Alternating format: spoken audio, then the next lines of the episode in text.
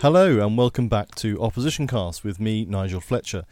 Well, it's been a, a while, hasn't it? Uh, apologies to those of you who've uh, been missing us too much during our extended break, uh, and in particular to one distinguished listener uh, from the world of politics who has themselves had quite a busy few months, uh, but still found the time to let me know that they were waiting impatiently for the next episode of the podcast. Uh, so it's good to know that we're appreciated, particularly uh, in Westminster, and I hope that they will find the time to listen to this triumphant return um, before the political world goes into another frenzy uh, in the next couple of weeks. Um, but with uh, no further ado, uh, in today's episode, I'm very pleased to be able to share with you something rather special from an event that we held earlier in the summer. Uh, on the 6th of July, we held our first Opposition Studies conference at King's College London, uh, where I also teach, uh, and we held that in association with the Centre for British Politics and Government. And uh, it was a really great event, and we had some excellent speakers and participants, both in person and, of course, uh, in the post COVID era, uh, online as well. Um, but we thought it would be a shame not to bring some of the highlights of that event to an even wider audience. So, for today's episode of the podcast, uh, I'm going to do just that. And in the first session of the conference, we looked at opposition in Parliament, in uh, both the Commons uh, and with a, a, wider discussion on the House of Lords. And we were joined uh, for that discussion um, and for the presentations by um, two previous guests on the podcast uh, Professor Lord Norton of Louth, Philip Norton, and Baroness Royall of Blaisdon. And as well as being a former Labour leader of the opposition in the Lords uh, and now being principal of Somerville College, Oxford, uh, Jan Royall is also our chair at the Centre for Opposition Studies. So it was a, a real honour to have her officially open our first research conference. And so to kick off this episode, here is her opening address. So, thank you very much, Nigel, uh, because as chair of the Centre for Opposition Studies, it is a great pleasure to formally welcome you to this, this seminar today, this first conference today, and as Nigel said, to thank King's College London's Centre for British Politics and Government for hosting us today. I have to say that I've got kind of building envy. This is a splendid, splendid um, place to meet, isn't it? Lucky King, King's College. So the uh, Centre for Opposition Studies was established in 2010 by Nigel and his colleague Mo Professor Mohammed Abdel Haq, um, who you'll be hearing from a little later today. And the idea behind it was very simple to promote the study of political opposition as a distinct area of academic interest and address what they saw, what we saw, as an imbalance in the study of politics, which is heavily balanced towards the study of power and those in government. So the central mission of the uh, centre is to try to redress the balance to some extent. I mean, I personally think that good opposition is fundamental to good government. As someone who has served in government and then in opposition, I know how challenging it can be to move from one to the other. In government, ministers get used to the levers of power. And also, ministers all have a fundamental belief, and I believe this to be true of all parties, that you are you, you want to be in politics. You want to be in in power to bring about change. And when you you're suddenly ejected and you're no longer in power you feel that your your mission can no longer be accomplished. And naturally they find it also disorientating and dispiriting when they suddenly find themselves out of office. You know they no longer have a car either. So um, and they have to adapt to the task of opposition with almost no support or resources to help them. I remember going into opposition in 2010, and suddenly you've got an office of sort of three or four people, and you, you, you don't know quite what to do. You don't you don't have the skills, or the people who are working with you don't have the skills to do what is necessary to be a good opposition. We all accept that the quality of government matters, and there are very many well established centres and independent research institutes devoted to studying the way in which government works for very good reason.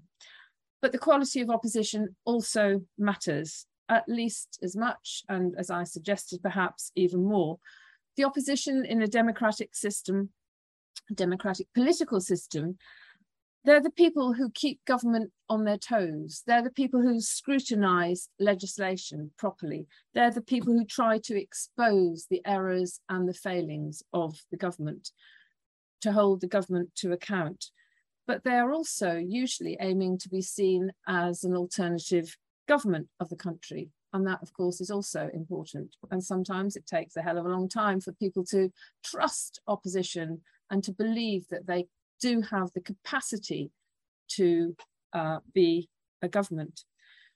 If opposition is done badly, not only do governments' failings go in unchallenged, but voters can feel that they haven't got a meaningful alternative. I feel that that's what's happened in our country for too long.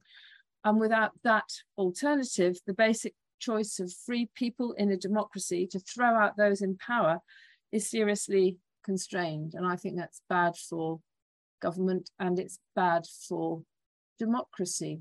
And I think that as democracies develop around the world, we have to give more thought to helping people understand the importance of opposition as well as government, because I feel that too often governments get to power in a democracy, and without a strong opposition, too quickly they become an autocracy. So opposition matters, and that's why it's important that we study it. We only have a very small team at the Centre for Opposition Studies, but the work that they do is really important, and it really is about quality, not quantity. In recent years, I'm delighted that the centre has partnered with the University of Bolton, which is a very fine university, and it, it works to develop postgraduate degree courses, which will give equal weight to the study of political opposition as to the study of government. And that I think is unique in universities in our country. And I'm very pleased to announce today that the first of those bespoke courses the MA in Government, Opposition and Parliamentary Studies is being launched this year and is open for application by students from today. So I think we should all get on the Twitter and, and make sure we get lots of brilliant applicants. It's a very exciting development and I congratulate Mohammed, N Nigel and the whole team at Bolton for the work that's gone into developing that master's uh, degree programme, which is indeed unique. Alongside the significant milestone in promoting the teaching of opposition, today's first opposition studies conference is a major step forward in promoting the study of the subject by academic researchers. And the programme today includes many extraordinary speakers, from early career researchers to highly distinguished professors, all of them united by the fact that they, their research has given and continues to give opposition the actual focus and the attention that it deserves. And by attending this conference, whether in person or online, you have demonstrated that you too think that this subject matters. So on behalf of the Centre for Opposition Studies, thank you so much for being here today, for supporting this event, but also for supporting the mission, which we believe is critical to good government and good governance in this country and throughout the world. So with that, I declare the conference open. Thank you very much. Jan Royall there, officially opening the Opposition Studies Conference. Uh, of course, at that moment, we released white doves and uh, unleashed fireworks outside, and um, there was trumpets sounding. It was a wonderful, wonderful moment. Um, but uh, seriously, she, um, I think, outlined very well the reasons why studying opposition is so important and the reason that um, we're doing this podcast and why you're listening to it. Um, and it was good also to bring to a wider audience, which we've also done now to you, dear listener, uh, some of the other work that we have done and are doing uh, as the Centre for Opposition Studies, including that new um, master's programme uh, with the University of Bolton, which we're very excited about. Uh, you can find more details of that um, on the Centre for Opposition Studies pages of the University of Bolton website. Uh, you can go on there and find details of that and how to register um, interest in that. Um, so that's a, a, very exciting development, which we were very pleased to um, be able to announce at the conference. Um, and then we moved on to the first uh, keynote speaker, uh, which, as I said earlier, was Professor Lord Norton of Louth, uh, again, a friend of the podcast and of the centre. Um, and some years ago, he wrote a paper, um, a journal article called Making Sense of Opposition. And uh, we thought that that would be a very good place to start our first conference uh, on opposition to define what it is that we're actually talking about and some of the issues around that. Uh, if you haven't listened to um, Philip's contribution to the podcast, uh, a couple of years ago, I think it was now. Gosh, we are getting old, aren't we? Um, towards the beginning of the run of these podcasts, we interviewed um, Philip. Uh, and he went over some of these themes. Um, so do listen to that. But uh, we thought it would be worthwhile asking Philip to give a keynote address, uh, setting out some of the issues around defining opposition and the many different uh, forms that it takes. So uh, over to you, Philip. Right, thank you very much indeed, Nigel, and uh, thank you very much for the invitation. And I'm uh, delighted to be here uh, today. And as Nigel was indicating, I thought it may be useful to offer this talk as a start, to trying to understand what we mean by opposition. We tend to take it as as um, given. So, in good Professor Joad mode, um, it all depends what we mean by opposition. Now, if we take a different the dictionary definition, which is the act of opposing or the state of being opposed, it doesn't really take us much further forward. What, it, what is it that is being stood in opposition to? So my focus is opposition to government. So standing in counterpoint to the government and standing in opposition to government within Parliament. So my focus is parliamentary opposition. But that itself encompasses several forms. So my talk this morning is going to be a talk of two halves, each of which is again comprise a list, which quite coincidentally in each case is a list of six. But opposition can take different forms. So I just want to adumbrate six forms of opposition you can think of them spatially, or at least the first four, within the context of the physical layout of the chamber. The last two, um, for reasons I'll come on to, you can't. So, different types of opposition. First of all, there's the opposition with a small o. So, by that, I mean all the parties sat on the benches facing the government. So, that combination of parties that stand in opposition to the government. So I say opposition with a small o, so all the benches facing government. The second category is opposition with a capital O, so that just one, the second largest party in the House, uh, with a leader typically normally designated by the Speaker as the person leading the party that could form the government in the event of the existing government uh, ceasing to be able to perform its duties. And that concept of the official opposition is something I shall come on to as, as core to particularly understanding the Westminster system of government. But then the third uh, uh, category um, is intra-party opposition. So it's not necessarily members sat facing the government, it's some of the members sat on the government benches. So you can have intra-party uh, opposition. Uh, one could argue today is a good example of seeing an element uh, of that. So there are members who may disagree with their own side, normally loyal.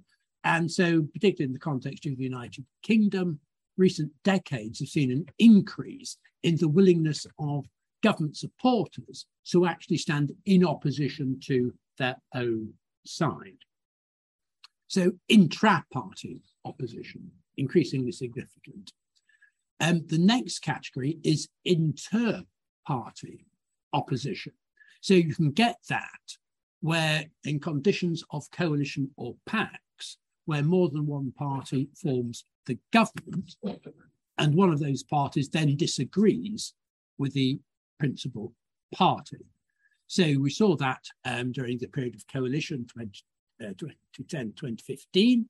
So occasionally conflict between the uh, parties comprising it, or when there's a, a pact, uh, as 2017 2019, with the Conservative Party and the DUP. So those are the first four, and I say think of it spatially and where they sit uh, in the House of Commons. Now, the fifth category isn't actually in the House, or not that, that chamber, and that, of course, is intercameral opposition. So the government might face opposition in a bicameral system from the other chamber. So external to the principal chamber, but there is opposition. So the government stands in juxtaposition to the second chamber. And the final form of opposition, uh, seemingly contradictory in a way, is what I shall call parliamentary anti parliamentary opposition. So, as all the others operate within the existing framework, you can have parties that stand for election but are not only opposed to government, but the very system of government itself. So, an obvious context in the United Kingdom, Sinn Féin, which does seek election, stands in opposition to government, but is in opposition to the whole system. Uh, in the European context, of course, there was UKIP, which did seek election, was opposed to the whole system, but they did take up their seats to provide opposition within the uh, parliament. So, six different types of opposition. So, that's just for clarity. And the obvious point to make as well is, of course, they're not mutually exclusive. So, you have a combination of opposition. So, you can have the government facing the opposition or opposition parties while having to contend with dissent on its own benches or opposition from some of its own members, or indeed opposition from another party to the pact or coalition. So the prime example there would be the Theresa May government of 2017 2019, where she faced myriad forms of opposition. To some extent, the Cameron government as well, uh, in terms of not only just facing the opposition, uh, the official opposition with capital O, um, but some opposition on its own uh, benches, but at times, of course, conflict with the junior party to the coalition as well. So opposition can take different forms. So it's important, I think, for intellectual clarity, clarity to be aware of that and where it is coming uh, uh, uh, from. So the challenge to government can take different forms because, of course, the challenge from the opposition, which is in a minority, is by voice. There'll be votes, but it's not necessarily going to carry it. The real threat to government then is from its own side, if there's opposition from within its own ranks, combining with the opposition, with a capital or the opposition, small o, or opposition parties. So that's my starting point, just to clarify different forms of opposition. Now, if we look at it in the context of the United Kingdom, um, Anthony King has characterized different forms of executive legislative relations. And his argument is that for the, in the case of the United Kingdom, is distinct from some other uh, European systems, uh, consent, what I shall term consensus systems of government, what characterizes the United Kingdom, characterizes uh, Parliament in the United Kingdom, is the opposition mode of executive legislative relations. So you have government versus opposition of the capital O. That is the dominant uh, mode. And as he argues, that the aim of each party is not accommodation, which is what you tend to find in, in consensus systems, but rather domination. So the parties are fighting it out for the oil or nothing spoils of general election victory, to form single party, ideally single party government with the other in opposition, but forming the alternative government, planning to be winning the next election so it can form single party uh, government. So let me look at it then in that context of the Westminster uh, system. And by that, I am talking about a system of government and not particularly, not exclusively, Parliament in the United Kingdom. So I'm not talking about Westminster as a single entity, I'm talking about a particular system of government. Now, what constitutes the Westminster system is contested. So some of you may have seen the recent dispute through the columns of uh, the journal of Government and Opposition as to whether the concept of the Westminster model remains fit for purpose. So Russell and Serban have been arguing it, it's no longer uh, appropriate. They've done a study of a whole uh, large number of texts looking at how the system is defined or the Westminster model is defined, finding a lot of people don't even bother with a definition or it's partial, or they come up with definitions which are actually conflicting. And their view is that perhaps the concept of the Westminster model should be discarded. Matt Flinders and others have responded, arguing that um, they're setting up too much of an ideal type rather than looking at uh, a particular family of legislatures, the Westminster family, with significant uh, resemblances, uh, and that that retains a utility. Um, now, I take that line because I think the Westminster system is salient. It does identify a particular type of uh, system, a parliamentary system. So not necessarily a, a, model, it's not an idealized type, it's not an identikit that you must fit in order to be a Westminster system, but it is more family uh, of legislatures. So if like, you've got family resemblances, you're part of that family, you recognize you're a member of that uh, uh, family. And core to understanding the Westminster system is opposition. So at the heart of it, that government versus opposition, that's what I really want to tease out by looking at the what forms the Westminster system. So uh, for my purposes, a lot of the definitions uh, miss uh, the point, the problem with the Westminster system. It's people trying to actually delineate its defining characteristics. So for me, there are essentially six characteristics that come together to make the Westminster system. And I say at the heart of it is that concept of uh, opposition. So the first uh, defining characteristic of the Westminster system is that it is executive centric. So Parliament in this country came into being in order to respond to the demands of the Crown. And that continues to define Parliament. So the Crown comes forward with its demands for supply and for legislation, obviously now through uh, ministers of the Crown, but it, it's the government's in the driving seat. Parliament responds. Now, Parliament's power, the capacity to prevent something happening, derives from its capacity to say no to government. That gives it leverage and its capacity to fulfill other functions.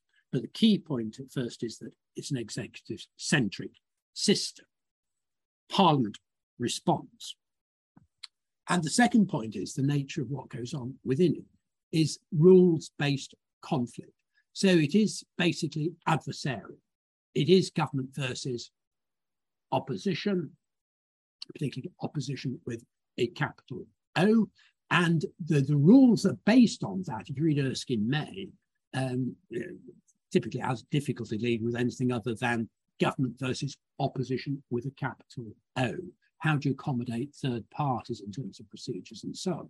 So um, it's rules based, so the parties accept the rules of the game.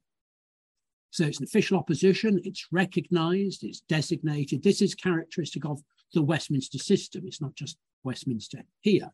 So if you look at opposition in other Westminster systems, you have the opposition officially recognized either by legislation or by standing order or by convention. And typically, there is a leader of the opposition, publicly recognized, quite often publicly funded, along with some other positions that go with the opposition. So it is structured opposition. It is recognized as part of the system as legitimate.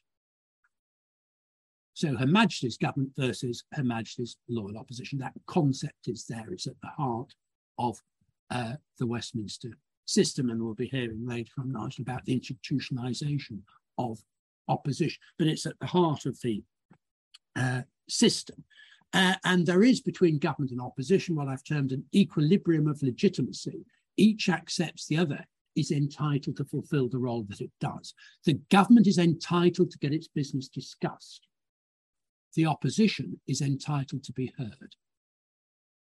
So I think that's absolutely um, key as a recognition of that. So the government knows it's not only got the votes, it may win the vote, it may not necessarily win the argument. Um, so the opposition has that oxygen of making its case, of pitting against the government, doing it on a consistent, structured basis. So you have the government, you have a shadow government. So that consistency of opposition, absolutely key. But then it fits in with the other defining characteristic of the Westminster system. So the next characteristic is the enforcement of those rules by a neutral presiding officer. Now, the extent of that neutrality may differ within Westminster systems, but there is, if you like, a referee between the parties as they fulfill their respective roles. So it's that neutrality, it stands apart for, to maintain that adversarial relationship working within the rules that I've adumbrated. Um, and then the other characteristic is to do with the chamber. Now, some definitions of the Westminster system stipulate a bicameral system. Some stipulate a unicameral system. As far as I'm concerned, they both completely miss the point. The point is that there is a dominant chamber. So it could be a sole chamber, or it could be one chamber within a system of asymmetrical bicameralism. But essentially, there is one chamber through which government's elected, dominates, and you get this adversarial clash between government and opposition. So a dominant chamber. Um, but then that fits into the next point because it's not just that it's dominant, it's a, it's a chamber. Because another feature of the Westminster system is plenary debate, the emphasis on the chamber of that public clash between government and opposition. So Westminster is not well attuned to specialisation through committees. I mean, they have developed, but compared with consensus systems, we're not really geared to uh, specialisation through committee. So if you take the, West, uh, the German parliament, of course, it is characterised as a working parliament because the emphasis on committee negotiating through committee members are not well geared to the plenary.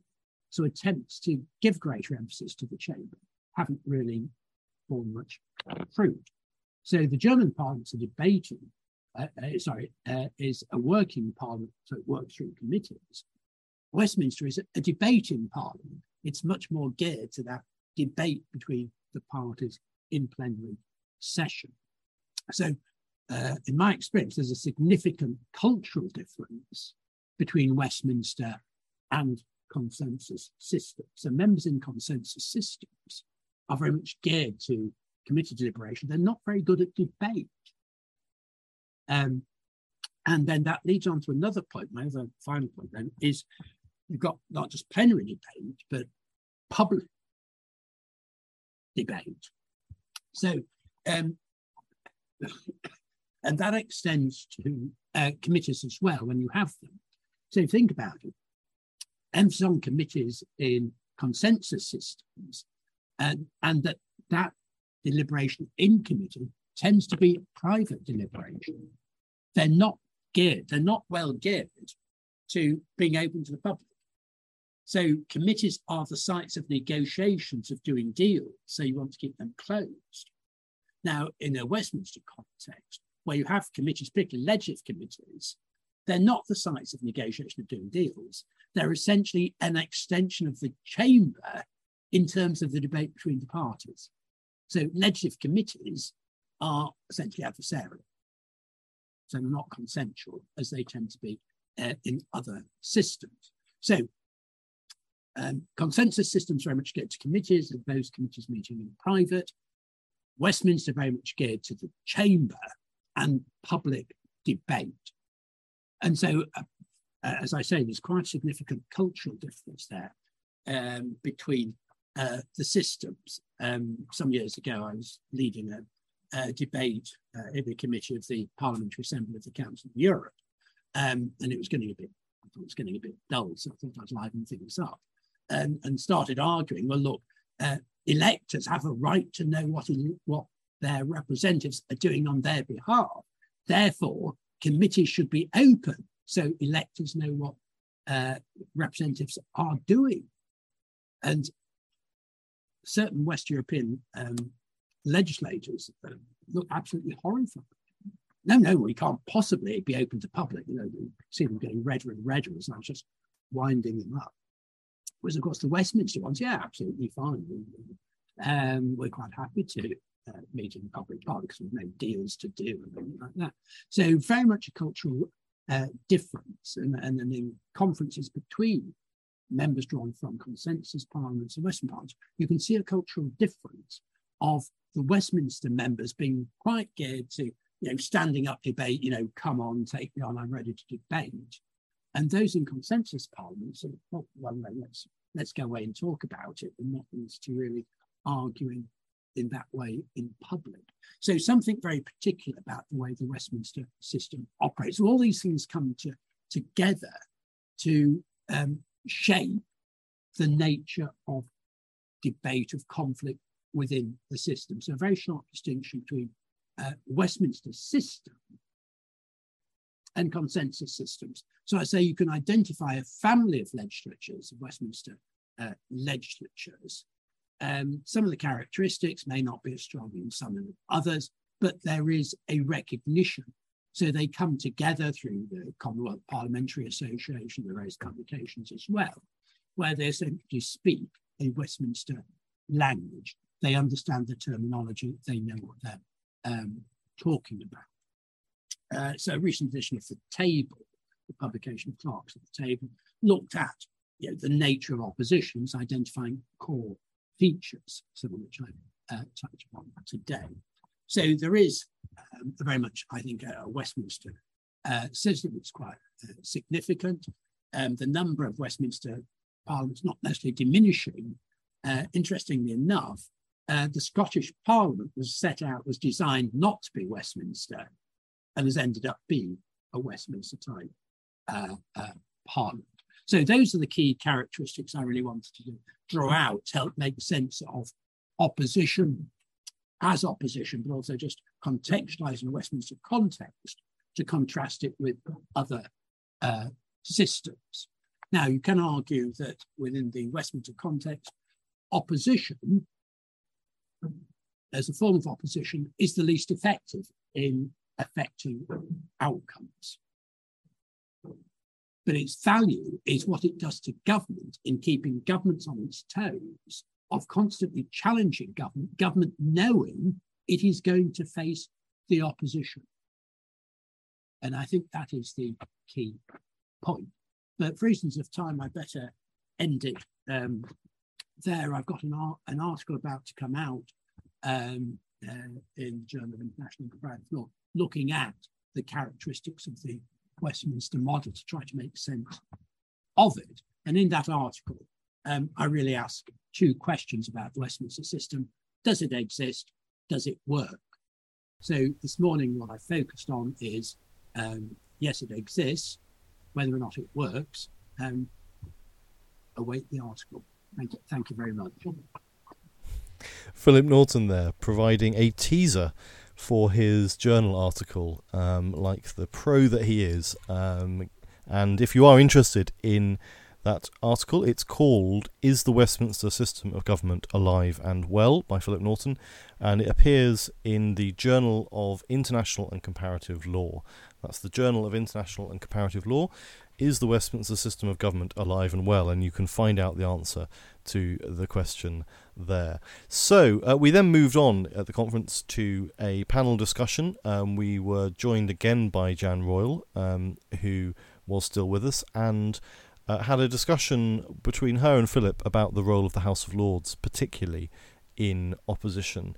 And this referred back to uh, 10 years ago, this was settling a, a, a, bit of an old score because 10 years ago, when Jan was leader of the opposition in the House of Lords, uh, she gave a speech at the centre um, on the role of the House of Lords and um, ticked us off a little bit um, about the fact that we had published a book about uh, opposition um, called How to Be an Opposition, in which we didn't mention the House of Lords at all. It wasn't within the scope of uh, of the book, and she she mentioned very politely at the beginning that um, that we hadn't um, focused on the House of Lords, and I think it is uh, true that often when we talk about Parliament, uh, a lot of the focus does um, does go on onto the House of Commons rather than, than the Lords. So we took the opportunity of having two peers with us, two members of the House of Lords, to have that discussion. So to begin with, and referring back to that earlier speech, I abused my privileges as chair of the conference to um, begin by asking Jan a question.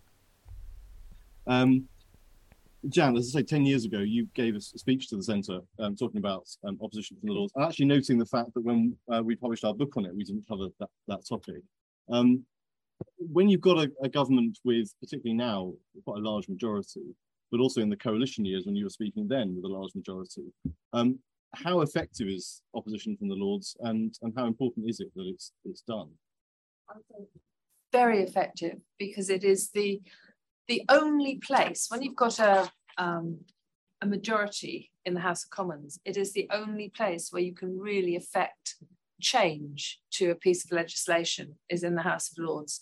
And it's the place where you really can not just scrutinise, because we do scrutiny so much better than House of Commons, because we've got more time in which to do it, but you really can revise legislation. And I don't think that that is possible in the House of Commons because because of the system, because of the majority. And in the House of Lords, even if you have got you know a government majority against you which in the time of the coalition i mean when we sorry i digress a bit when we went into opposition or when we were thinking that we might be in opposition the thought was that you'd have you know a conservative opposition and the numbers wouldn't be so great that from the opposition benches, you couldn't build a consensus in order to defeat the government. However, as there was um, a coalition in government, there were massive numbers against, against the Labour opposition. But still, we managed on some issues to affect change because you can have serious debates. You can you can reach a consensus with the um, crossbench peers, and sometimes you can bring on perhaps some backbench conservatives who might agree with whatever point that you are arguing. And so it is possible to effect change. Yes, opposition in the House of Lords is fundamentally important.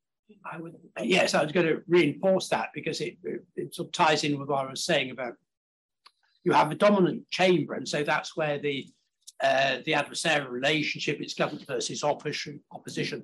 It's debating the great issues of the day. The Lords accept it. It's the elected chamber, it's got primacy. So the Commons are entitled to determine the ends of legislation. I argue that the Lords focus on the means.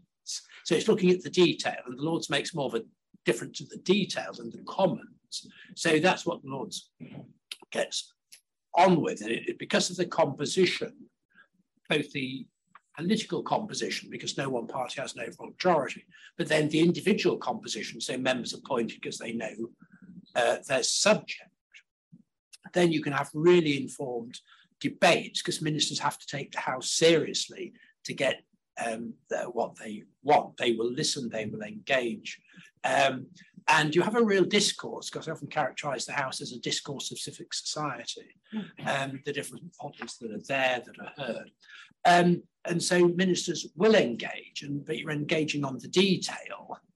Um, and so government will uh, listen, won't always accept, but to facilitate the passage of a bill, recognizing at the end of the day it's probably actually it improved the bill. Yeah, because the revision that is made, sometimes legislation is badly drafted. That often happens no matter what government's in power. And so I think the Lords does a really good job in improving legislation in that way. But also because we've got crossbenchers, so I think there's about 185 crossbenchers, many of whom truly are experts and actually it's sensible isn't it if you're making a piece of le- legislation that you have the input of experts who really do know the subject so much better than the people who have developed drafted the, the policy the legislation Jan Royall uh, and Philip Norton uh, discussing the role of the House of Lords uh, in our Q and A session um, after Philip's keynote speech there, and uh, it was a really good discussion. I was uh, delighted that we had um, two such excellent speakers uh, taking part in that, and I'm sorry we can't bring you all of the the question and answer session. Uh, we had some great questions from the from the floor, um, but the sound quality sort of varied a little bit with some of those um, questions, um, and also we don't want to give it all away on the podcast. We want to give you an incentive to uh, book to come along to next year's conference. And on that subject, that was a very good link, wasn't it?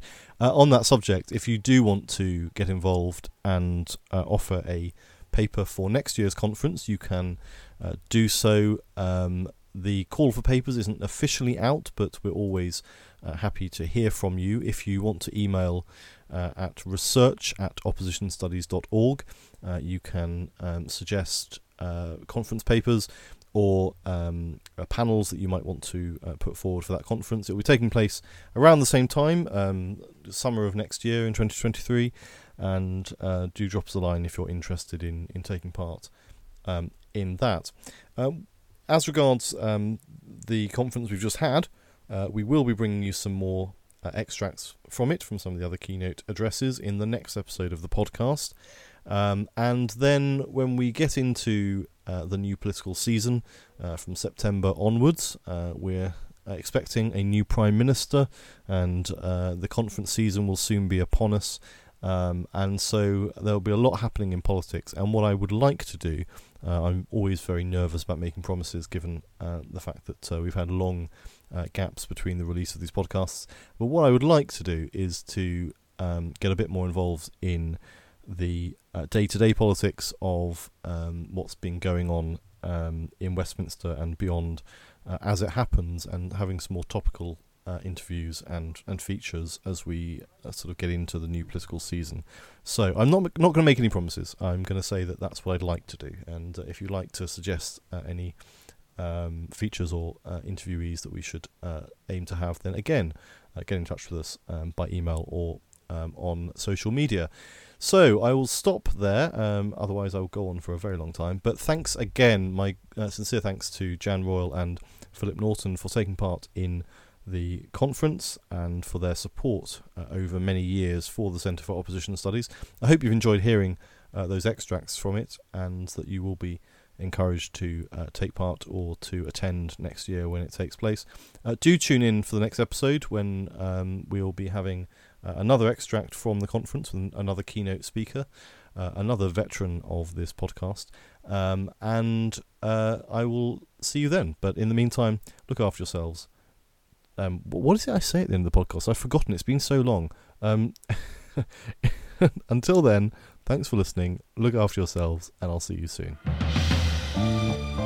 Opposition Cast is produced by the Centre for Opposition Studies. It's presented by me, Nigel Fletcher, and the theme music is by Tom Hector. You can find us online at oppositionstudies.net.